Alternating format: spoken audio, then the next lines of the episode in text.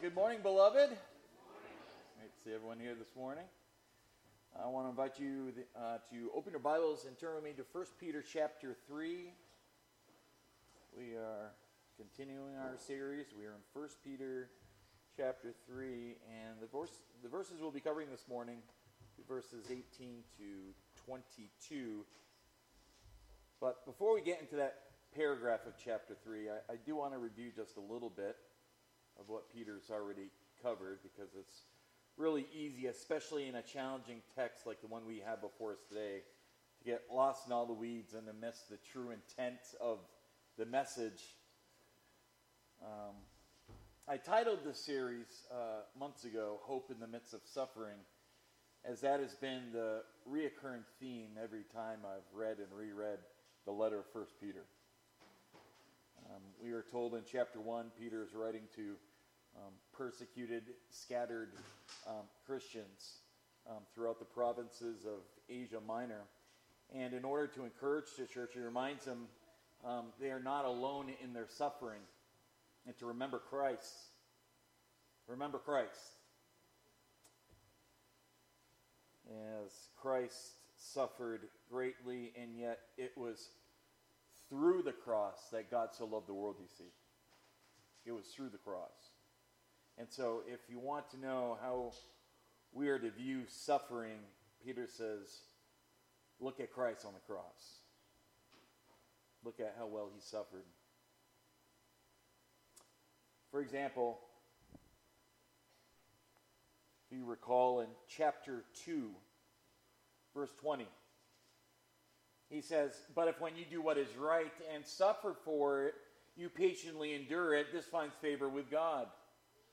For you have been called for this purpose, since Christ also suffered for you, leaving you an example for you to follow in his steps. And so, if we want to get a perspective on what it looks like to suffer unjustly, we look to Christ, who is the perfect model of suffering for righteousness' sake. Two verses later in chapter 2, verse 23, Peter says, When he was reviled, he did not revile in return. When he suffered, he did not threaten, but continued entrusting himself to him who judges justly. So, Peter, throughout this letter, takes his readers back to Calvary's cross, showing us um, Christ as the, the perfect example of suffering and justly, and through that, accomplishing his glorious saving purpose of God, which then should give believers hope and confidence for triumph of God's purpose in the midst of our own suffering. So, in other words, not only does Peter want us to respond to trials the way Christ did, but he also wants us to be encouraged by the victory that was accomplished in Christ's suffering and if God can do that through the cross, what might He be doing even now in the suffering in your life? That's the intent of this passage. It isn't just sort of hold on and grit and bear it and hopefully we'll get through this whole thing, but rather there is triumph, there is victory, there is conquering in the midst of trial. And nowhere is that illustrated as graphically as on the cross at Calvary. So let's read our verses for today and, and see uh, just how far we get with uh, going through this passage. We, again, 1 Peter chapter 3, we're going to be beginning in verse 18. I read to the end of the chapter. Here now is the word of the living and true God. For Christ also died for sins once for all, the just for the unjust, so he might bring us to God, having been put to death in the flesh, but made alive in the spirit, in which also he went and made proclamation to the spirits now in prison, who once were disobedient when the patience of God kept waiting in the days of Noah, during the construction of the ark, in which a few, that is, eight persons, were brought safely through the water. Corresponding to that, baptism now saves you. Not the removal of dirt from your flesh, but an appeal to God for a good conscience through the resurrection of Jesus Christ, who is at the right hand of God, having gone into heaven after angels and authorities and powers have been subjected to him. Now, if you're scratching your head after listening to this or reading that and think this text sounds like we're going in three or four different directions and they're all happening at once, you're not alone. The great reformer Martin Luther once said of these verses, A wonderful text is this, and a more obscure passage perhaps than any other in the New Testament, so that I do not know for certainty just what Peter means. I appreciate Luther's honesty. And uh, by the number of different scholarly interpretations to this text, I also recognize this a very challenging text before us, but I believe with both a, a careful analysis, and I spent lots of time in prayer this week, and some good old fashioned hermeneutic humility. There's a wonderful treasure that lays here before us. And the overarching point that Peter wants to make is this Peter has already presented the humility of Christ's suffering and how we are to follow in his steps. But here, Peter wants to present the suffering Christ as the victor. He wants to present the suffering Christ as the victor. And I want to show you this by breaking our text down into four areas in which Christ triumphed in his death. These are four areas in which we can see in this text that Christ triumphed even in his death. First, it was a triumphant sin bearing. Secondly, there was a triumphant sermon. Thirdly, he accomplished a triumphant salvation. And fourthly, I want you to see his triumphant supremacy. And we're going to take our time going through these. It'll probably um, take us two weeks. So this will be part one of the message. And uh, we'll see if we can get through two of those points today. But uh, let's begin with, with point number one and his triumphant sin bearing. His triumphant sin bearing. Notice verse 18 again. For Christ also died for sins once for all, the just for the unjust, so he might bring us to God, having been put to death in the flesh, but made alive in the spirit. A profound text. Just let that soak in for a moment. The just for the unjust. Christ for me. Amazing. The Lord Jesus Christ was unjustly executed because he was without sin. It was unjust.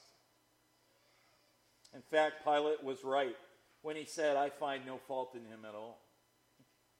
That was correct. The religious leaders had to fabricate lies about him. They had to pay off and bribe false witnesses to bring about their illegal execution. The Lord Jesus Christ was without sin. He never sinned.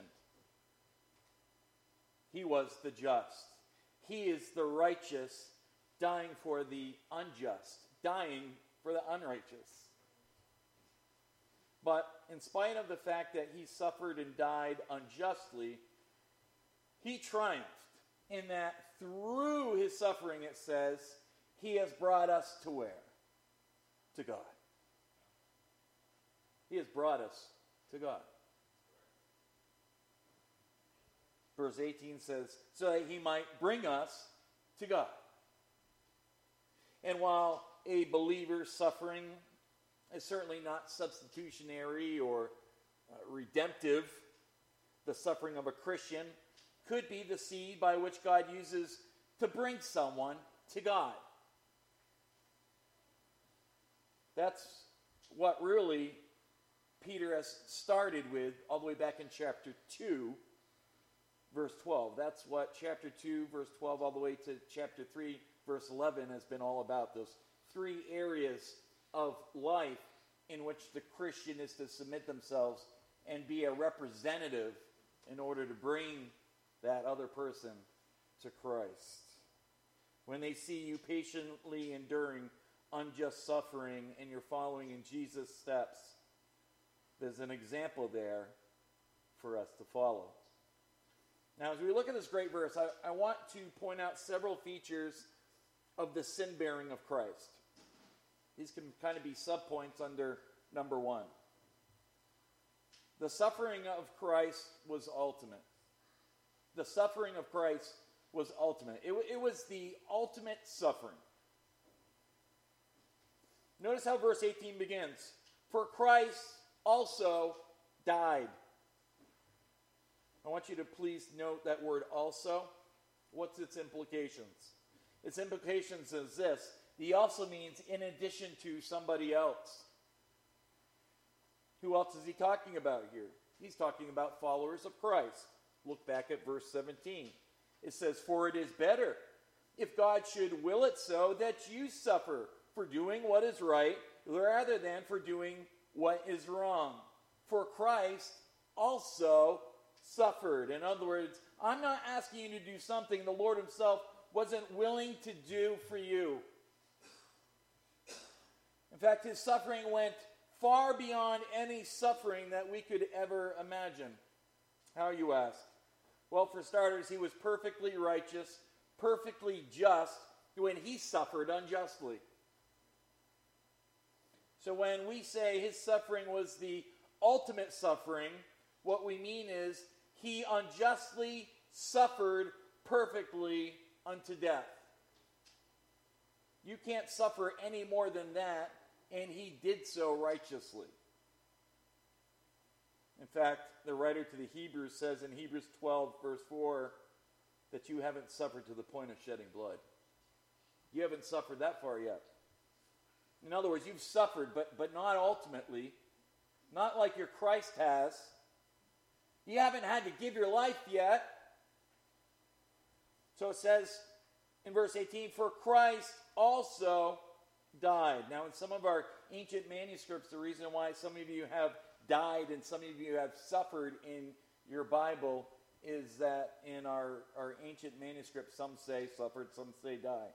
You have an NIV or an ESV, for example. That's what the translators decided to go with, that suffered. And, and that's fine because the words here certainly aren't interchangeable in the terms of their meaning anyway, as the implication here is that Christ suffered to the point of death. Christ suffered to the point of death. His suffering then was the ultimate, as he is the only one who was perfectly just and was murdered for righteousness' sake. Christ alone has done that for us. Secondly, his suffering was related to sins that were not his own. His suffering was related to sins, not his own. That's what verse 18 says. For Christ also died for sins. Now, when a believer suffers unjustly, it is also related to sins not their own in the sense that they can suffer from the sins of their persecutor. They can, they can suffer the sins of their persecutor. But in the case of Christ, he suffered for sins in a very different way. He bore our sins. And yet, chapter 2, verse 22 says, He committed no sin. So he lived his entire life without ever committing a single sin. He never had an evil thought. He never said an evil word. And he never did an evil deed. In fact, everything that the Son did was holy and it pleased the Father. And yet, he died for sins that were not his own. His death paid the penalty for our sins. It was our sins that put him there. It was my sin that put him there. In fact, in this phrase, die for sins, is used in scriptures to speak of a sin offering. It is used this way in Romans 8, verse 3, for which says, For what the law could not do, weak as it was through the flesh, God did, sending his own Son in the likeness of sinful flesh as an offering for sin. The Bible says the wages of sin is what? Death. In the Old Testament, God laid this out. God said, Because of your sins, you must make an offering. You must make an offering. And God required at the time the death of an animal as a symbol of the need for a sacrifice for sin. In the book of Exodus, God had his priests, the Levites, each day offer a bull or a lamb as a sin offering for atonement. So Jesus Christ, in his death, also died for sins. He also died for sins. There's a third thing about his triumphant sin bearing. For not only was his death the ultimate suffering, not only did he die for sins, but thirdly, he died in a unique way which sets him apart from everyone else. From everybody else. How you ask? Well, notice the text again. For Christ also died for sins. And then what's the next word? Once, right? Christ also died for sins once. For the Jewish people who were very familiar with their sacrificial, sacrificial system, this was totally foreign and a totally new concept to them. To atone for sin, they had slaughtered millions and millions of animals over the centuries. During just one of their annual Passover celebrations, as many as a quarter million lambs were sacrificed during one Passover. And they repeated this year after year after year after year after year, sacrifice after sacrifice. And now, all of a sudden, Christ dies for sins once, and it was sufficient for all. The book of Hebrews tells us that in Hebrews chapter 7, in verse 26. For it was fitting for us to have such a high priest, holy, innocent, undefiled, separated from sinners, and exalted above the heavens. Listen to this. Who does not need daily, like those high priests, to offer up sacrifices first for his own sins and then for the sins of the people, because he, Christ, did this once for all when he offered up himself. You see, that is why the new covenant is even greater than the old, and why Christ's sacrifice is better than any other sacrifice. It was once for all. And what does that for all mean? Does it mean for all people? No, it means for all time. For all time. Once for all time. In Hebrews chapter 9, the writer explores even more of Christ's majesty as our high priest. And he says in verse 24, For Christ did not enter a holy place made with hands, a mere copy of the true one, but into heaven itself. Okay? So there was the temple on earth made with holy hands. That was a copy of the temple in heaven. Okay? He did not enter into that one. Now he has appeared in the presence of God for us, verse 25. Nor was it that he would offer himself often as the priests enter the holy place year by year with blood that is not his own. Verse 26 Otherwise, he would have needed to suffer often since the foundation of the world. But now, once, at the consummation of the ages, he has been manifested to put away sin by the sacrifice of himself. So Christ also, having been offered once to bear the sins of many, will appear a second time for salvation. Christ's death was completely sufficient to provide atonement for our sins. It was unique in the sense that it was unlike any other sacrifice and never needs to be repeated again. And actually, it was this fact that caused the Protestant reformers to no longer participate in the Catholic Mass. The Mass is celebrated as a bloodless sacrifice in which Christ is offered for sin again and again and again, and any viewpoint that necessitates a renewed sacrifice of Christ over and over is an attack on the singular, once for all uniqueness that was accomplished on the cross at Calvary on that day. There is no such thing as an ongoing sacrifice for sin or, or blood being poured out from heaven. The work on the cross, Jesus said, is finished. It's finished. Christ died for sins once for all, both fully, completely, and finally. Point number four his triumphant sin bearing was also substitutional. It was substitutional. This wonderful phrase really sums it up the just for the unjust, the righteous for the unrighteous, the sinless for the, the sinful. That's what he's saying here. The Lord Jesus Christ, who was without sin, took the place of sinners on Calvary's cross. He bore our sin, he bore our shame, and ultimately, he bore our death. Remember what it said back in chapter 2, verse 24. He himself bore our sins in his body on the cross. It was the just for the unjust. 2 Corinthians chapter 5 verse 21 says it probably most directly. He made him who knew no sin to be sin on our behalf so that we might become the righteousness of God in him. He took our place, bore our sins on our behalf. That's the, the substitutionary atonement. He took the judgment that belonged to us.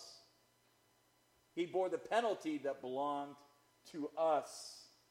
He was the perfect, complete, and final sacrifice for sins. That brings us to number five, and maybe our capstone point. The suffering of Christ was purposeful. It was purposeful. Not only ultimate, not only related to sin, not only unique, not only substitutional, but it was also purposeful. In what sense, you ask?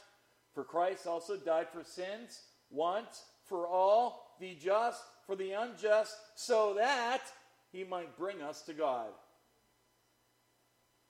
He bore our sins in his body on that, on that cross in order to bring us to God. That was his purpose. That was his purpose.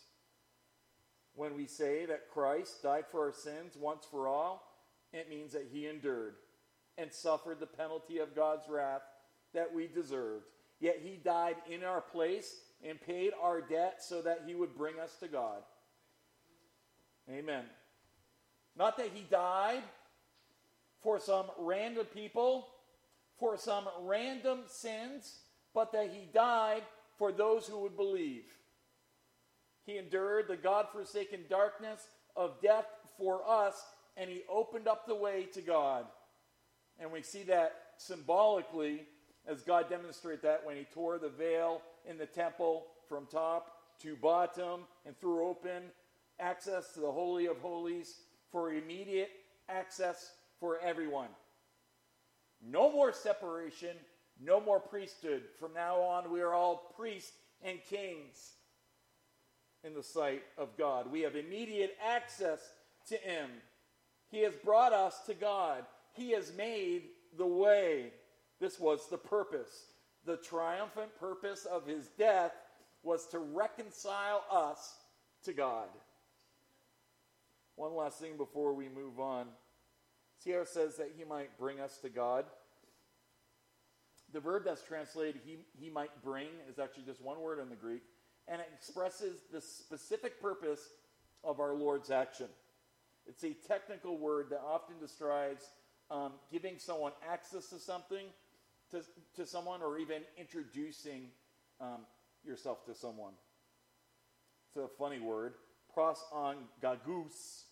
And in a king's court, there would be a pros on. And that person would be the one who was to be approached if you wanted to go and see the king. So you would go see the pros on. And if you convinced him that you had a just cause, he would introduce you to the king. Jesus is the official introducer. He's the official giver of access to the Father. In fact, he said in John 14, 6, that no man comes to the Father but what? But through me. But through me. He said, I am the way. I am the way. It was Jesus Christ who came. He said to show the Father and to lead us into the presence of God. He is the only way.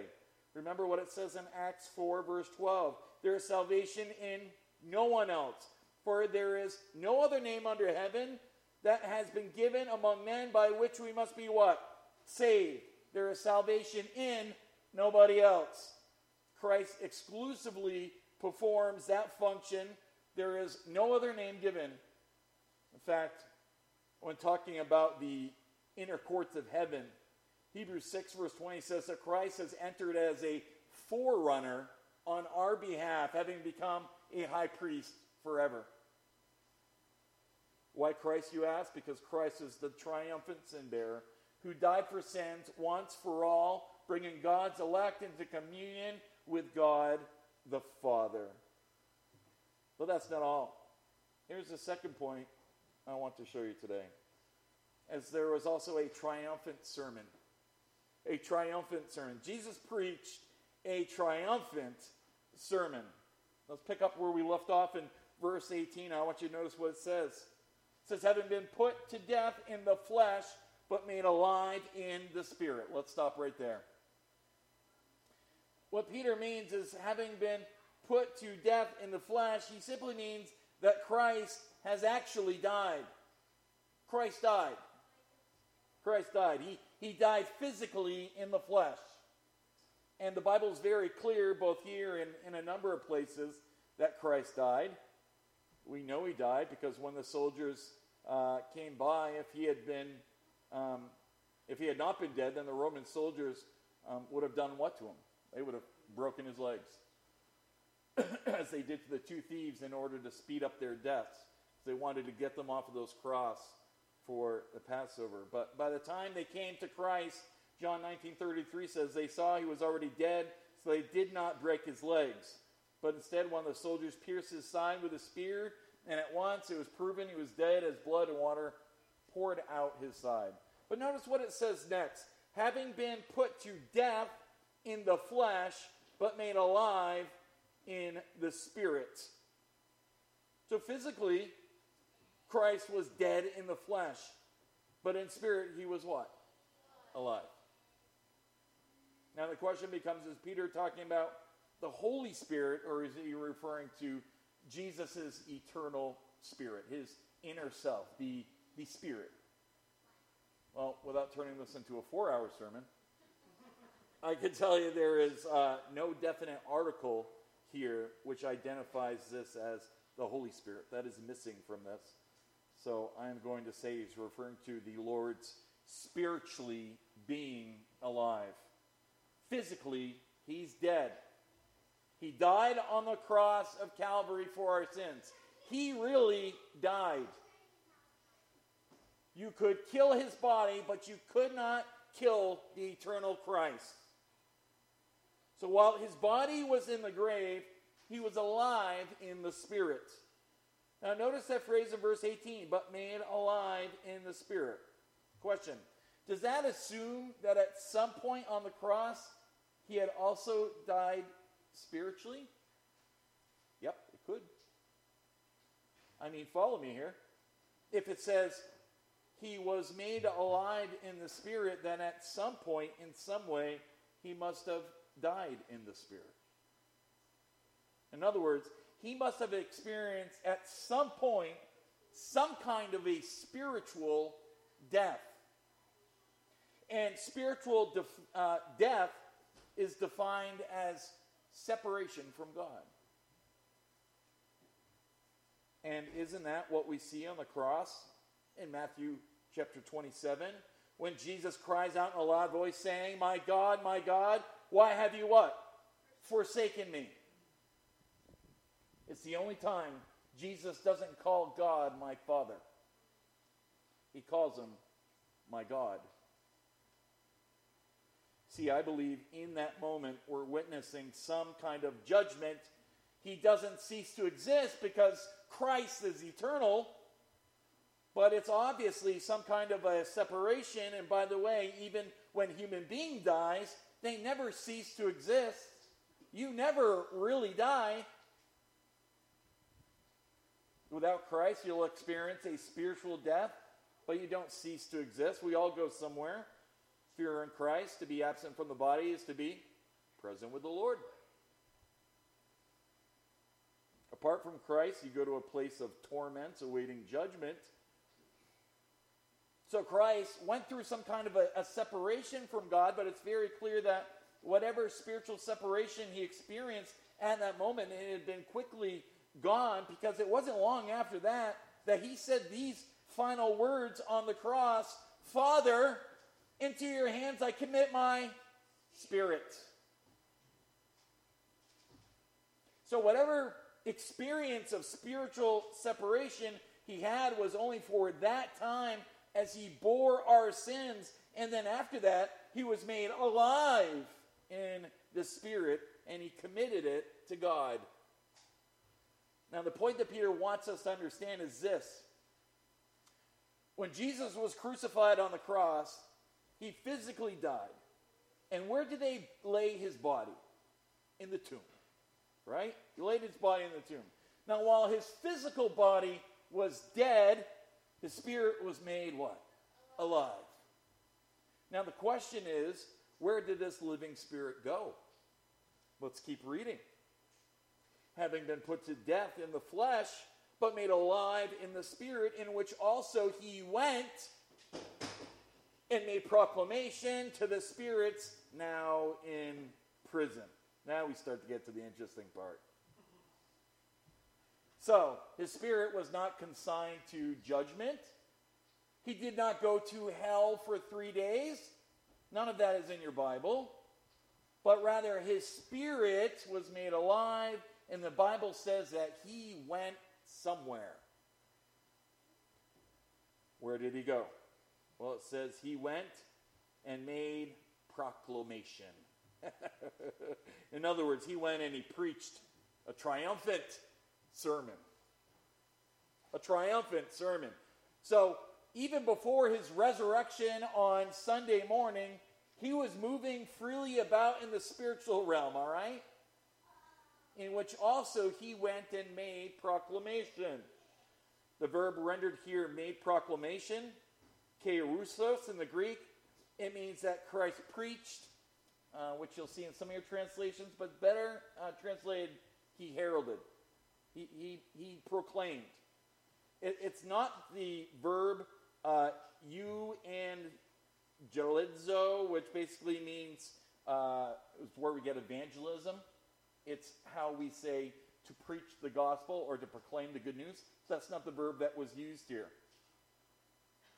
So it is keruso in the Greek, which means heralded.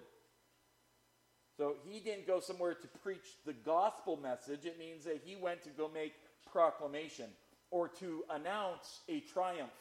To announce a triumph, it's the word to herald.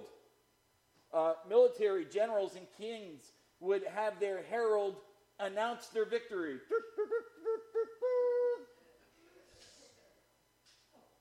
And that's what's happening here. He was announcing and proclaiming, heralding a triumph. What's he proclaiming? His triumph over sin, his triumph over death, his triumph over hell and Satan and demons He went to proclaim his triumph. That's the implication of the verb here to proclaim victory. That's what this message is all about. It's all about triumphing victorious in the midst of unjust suffering. Now, to whom did he make this announcement to? Verse 19 says, He went and made proclamation to the spirits. Who are the spirits? Well, think it through. In verse 20, Peter uses the word person. See it there? In verse 20, it says, he says uh, eight persons. There, he's using the word psuche.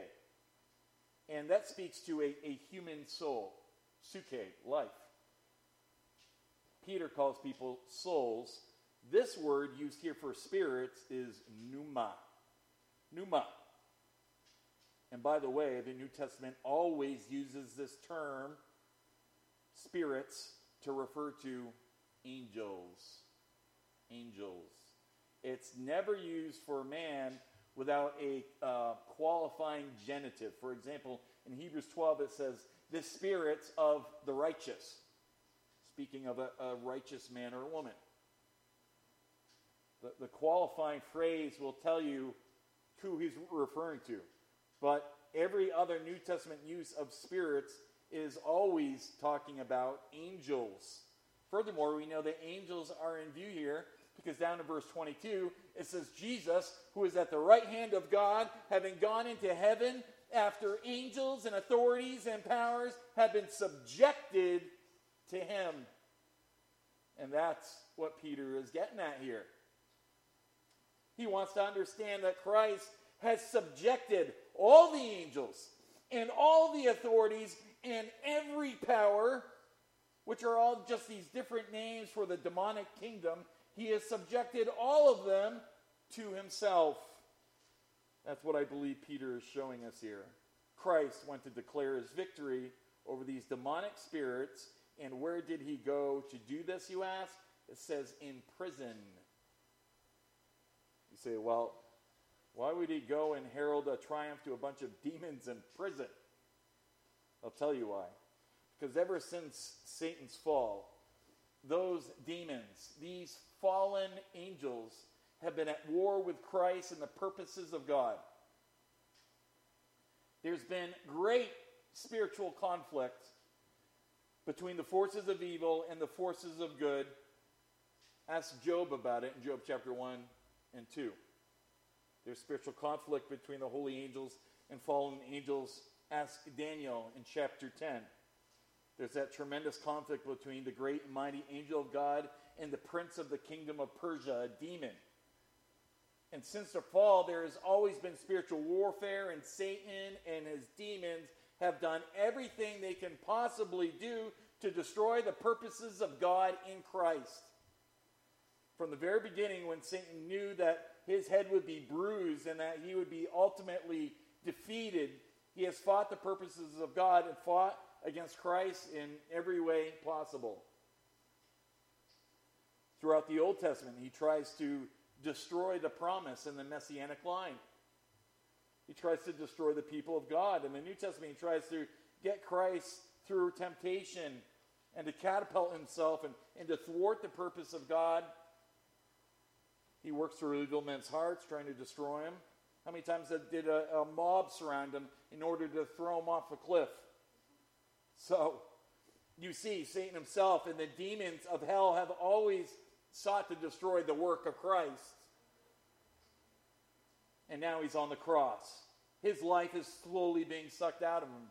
And when every painstaking grass, uh, uh, uh, breath, his body literally torn open from the scourging marks, the Lord commits his spirit into the Father's hands and he breathes his final breath the Son of God physically died.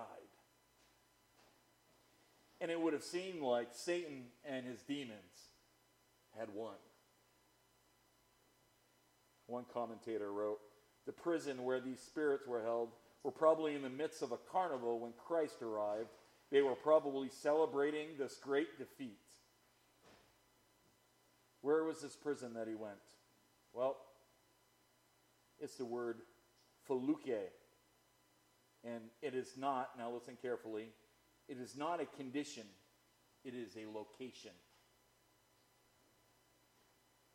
It's not a, uh, a spiritual prison, as some would suggest. It's not some condition, it refers to an actual location. It's a place. You say, now wait a minute. Jesus went to a place where demons are imprisoned. How come demons are still running around now? Answer different demons. Not all demons are in prison, just the really bad ones. Let me give you a quick angelology, the short version. Two types of angels. Okay? Holy, God elect angels and the fallen angels. Okay? Of the fallen angels, there's two uh, kind loose and bound. So, what we're talking about here then are the fallen angels, we would call demons, who are permanently bound in a prison. Okay? There's still pr- plenty of loose ones still running around. We know that, right? We wrestle not against flesh and blood, but against what? You know, demons, rulers, authorities, cosmic powers. This is all the demonic realm, spiritual forces of evil and you want to know something about the loose ones, let me just give you a characteristic of a couple of them we see in Scripture. Luke chapter 8, verse 31, it says of these loose demons, they were imploring him not to command them to go away. Verse 30, Jesus asked him, What's your name? He said, Legion, for many demons had entered him. And they were imploring Jesus not to command them to go away into what? into, into the abyss, the abusos. Okay? Please, Jesus, don't send us to the abyss. Don't send us there. They didn't want that. In fact, in uh, Matthew chapter 8, verse 29, they said to Jesus, What have you to do with us, O Son of God? Have you come here to torment us before the time? Son of God, aren't you off schedule? What are you doing here now? Are you going to send us to that place now before the time? Wherever that abyss is, they definitely don't want to go there. They must have dreaded their fate to be locked up, unable to move across the earth, and unable to thwart the purpose of God. They must have just hated that. So they say in Luke, don't send us to the abyss, to the busos. And that word means a boundless, bottomless pit. One Greek uh, scholar says of this word, it's the prison of disobedient spirits. And they say, okay, wait a minute. So some are loose and some are bound, but how did these ones get bound? What did they do to, to get permanently bound in this place, in the prison? Verse 20 tells you the spirits now in prison who once were disobedient. Now, what does that mean? Aren't demons always disobedient? Well, once, at some point in the past, they overstepped even God's limitations. Even then, they went too far. And when was that, you ask? Verse 20 when the patience of God kept waiting in the days of Noah during the construction of the ark, in which a few, that is, eight persons, were brought safely through water. All right, so now we know when it was. It was during the time of what? Noah. So there is a prison filled with bound demons who have been there since the time of Noah, and they were sent there because they overstepped even the bounds that God had established in their own wicked ways. And it was during the time of Noah when he spent 120 years building the ark. So for 120 years, Noah's ark was the object lesson. Imagine that big, huge ark being built behind them for 120 years. It was a boat for a year. It was a sermon illustration for 120. Unfortunately, nobody listened. and they all drowned except for Noah's family. And just a footnote about that the wickedness in the time of Noah was so evil that every intent of the thoughts of his heart was only evil continually. So it says in the Old Testament. And uh, you know what that means? That means that demon spirits were having a heyday in the time of Noah. They were running riots through the earth, doing their own evil pleasures. They were filling up the world with all their, their wicked, vile, anti God activity. And that's why God had to drown the whole earth. One commentator wrote this Noah's contemporaries were notoriously wicked and served as agents for demonic spirits in their rebellion against God. There is no other time in history in which the conflict between faith and unbelief, obedience and disobedience, was as profound as the days of Noah. The rebellious spirit served to control the human race, with the exception of Noah and his family. End quote. They literally had possessed, as it were, the whole earth. Imagine that. And those demons who had overstepped the bounds in the time of Noah were the spirits that God had put into prison. Let me just show you a few more verses that support this conclusion. 2 Peter chapter 2. 2 Peter chapter 2 and verse 4. Hold on to your seat. For if God did not spare angels when they sinned, but cast them into hell and committed them to chains of gloomy darkness to be kept until the judgment, he did not spare the ancient world, but preserved Noah, a herald of righteousness, with seven others when he brought a flood upon the world of the ungodly. So just stop there for a moment. Peter's obviously talking about the same thing as he brings this up again in his second epistle.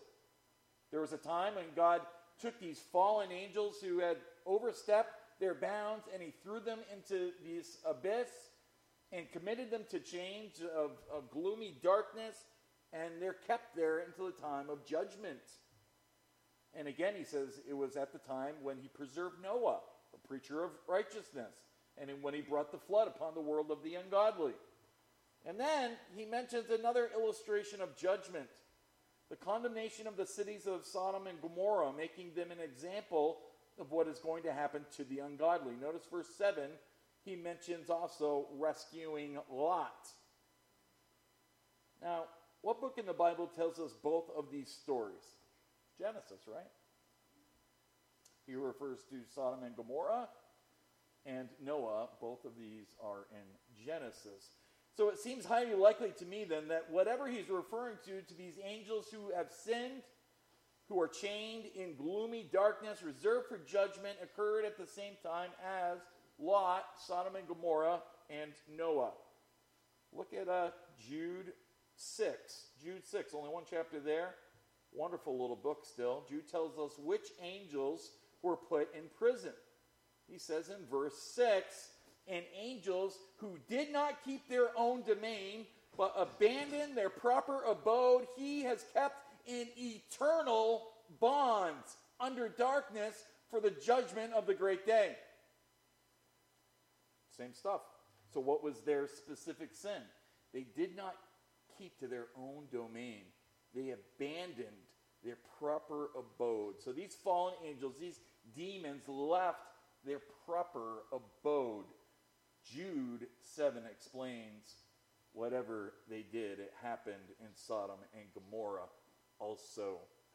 Notice verse 7 just as Sodom and Gomorrah and the cities around them, since they, in the same way as these, that is, the, these demons, in the same way as Sodom as Gomorrah, indulged in what? Gross immorality. What kind, you ask? They went after strange flesh. Hmm. Do you guys remember the, the story of Sodom and Gomorrah?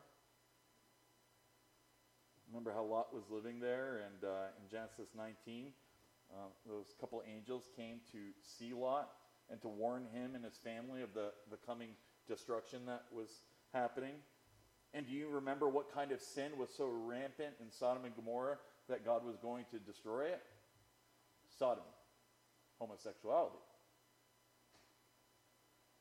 And here are these two magnificent looking angels who now appear as men. Go read the story in chapter 19. They took on the human form to warn Lot, and when they come to Lot's house, the homosexual men of Sodom and Gomorrah saw these guys and they go crazy and they start banging on the doors seeking after strange flesh. They're trying to break down the Lot's door. God makes them blind and they're still going crazy. Jude says, in the same way, these men of Sodom and Gomorrah were going after strange flesh out, outside of their domain. They were going after these angels in gross immorality. Now, whatever these demonic spirits did to get sent to the uh, permanent prison is something like what the men of Sodom and Gomorrah did. That's what he's saying. So, so what did these angels do? Let's go to Genesis chapter 6 and find out. All the way back to Genesis 6 tells us the answer. Genesis 6, verse 1. We're in the time of Noah. It says, Now it came about when men began to multiply on the face of the land and daughters were born to them, that sons of God saw that the daughters of men were beautiful, and they took wives for themselves, whomever they choose. Then the Lord said, My spirit shall not strive with man forever, because he has he also is flesh. Nevertheless, his days shall be 120 years. That's the time it took to build the ark, and then he was wiping the whole thing out. Verse 4 The Nephilim were on the earth in those days, and also afterward, when the sons of God came into the daughters of men, and they bore children to them, those who were the mighty men who were of old, men of renown. How do we interpret all this? well, first of all, to make it nice and easy, the sons of God are demonic spirits. Okay? They're the ones Peter and Jude have been talking about. It's a term used in the Old Testament to refer to angels. Who created the angels? God. They're the sons of God. So that's why they're referred to that. And what you have here is in verse 2 it says, The sons of God saw the daughters of men. These were daughters of men. The angels, demons, saw the daughters of men, and they were beautiful to them. The daughters of men were exactly that human daughters born from mankind. The sons of God, however, were these fallen angels, the spirits now locked up in prison. Well, they saw that the daughters of men were beautiful, and they took wives for themselves, whomever they choose. These fallen angels who came down essentially took on human bodies in the same form. See how it's the exact story of Sodom and Gomorrah? The men went after the angels in Sodom and Gomorrah. In Genesis 6, the um, angels go after women. So they cohabited with women and produced this, this kind of demonic hybrid, the Nephilim. The Nephilim, a term with uh, really interesting meaning.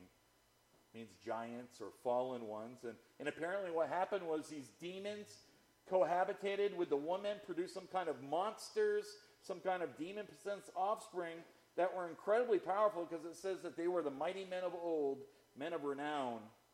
Now, some people believe that the sons of God simply refers to the people on the line of Seth, and it means simply that the line of Seth, which was the godly line, intermingled with the ungodly line. That's how some will interpret this passage. But I take it that what it says here is exactly what Peter and Jude have been alluding to as at the time at the end of Noah, which connects and happens the same time as Sodom and Gomorrah. You say, well, they attempted then to breed a sort of unredeemable race? Yep. That's the reason God had to drown the entire earth. What did Satan want to do? He wanted to corrupt, now listen to this, the, the, the human line, the line of the promise of the Messiah. If you can create a, a demon man, well, then they're unredeemable. Christ, as the God man, has come to redeem men, not demon men. So, so, so what's Peter's point taking us all the way down here? When Jesus came to the cross and hell thought, ha ha, we won. We've won. And all those demons down in the pit, and they thought, that somebody was going to get the keys and get them out of there, namely Satan. And so they're down there and they're hoping and been waiting for this moment of release. And Jesus shows up. Jesus shows up. We'll close with Colossians chapter 2, 14 through 15. I love this as Paul's talking about the cross, and he says, Christ, having canceled out the certificate of debt consisting of decrees against us, which were hostile to us, he has taken it out of the way, and having nailed it to the cross, when he had disarmed the rulers and the authorities, he made a public display of them, having triumphed over them through him. I believe here Paul's referring to the exact same thing. That though Jesus had been put to death in the flesh, oh, he was alive in the spirit, and Christ went to the abyss. He went to go visit these perverted spirits locked in chains. And as he went down there, Christ made a triumphant proclamation I've defeated death. And though I cannot be sure exactly what it is that he said, I'm sure it's got to go something along with what he says to John as John sees the risen Christ in Revelation chapter 1, verse 7.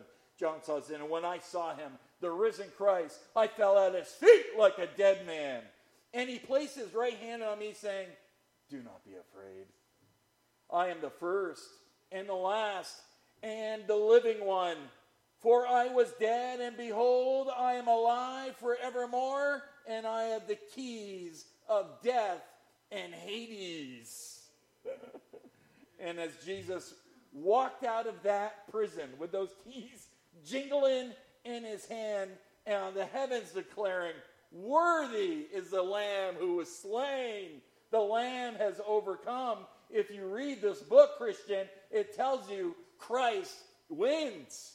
Christ wins. He paid the debt, He broke the curse, and now He reigns forevermore. What a Savior. What a God. If you need prayers this morning, we'd love to pray with you. You can come forward. And please stand as we sing once for all. Thank you.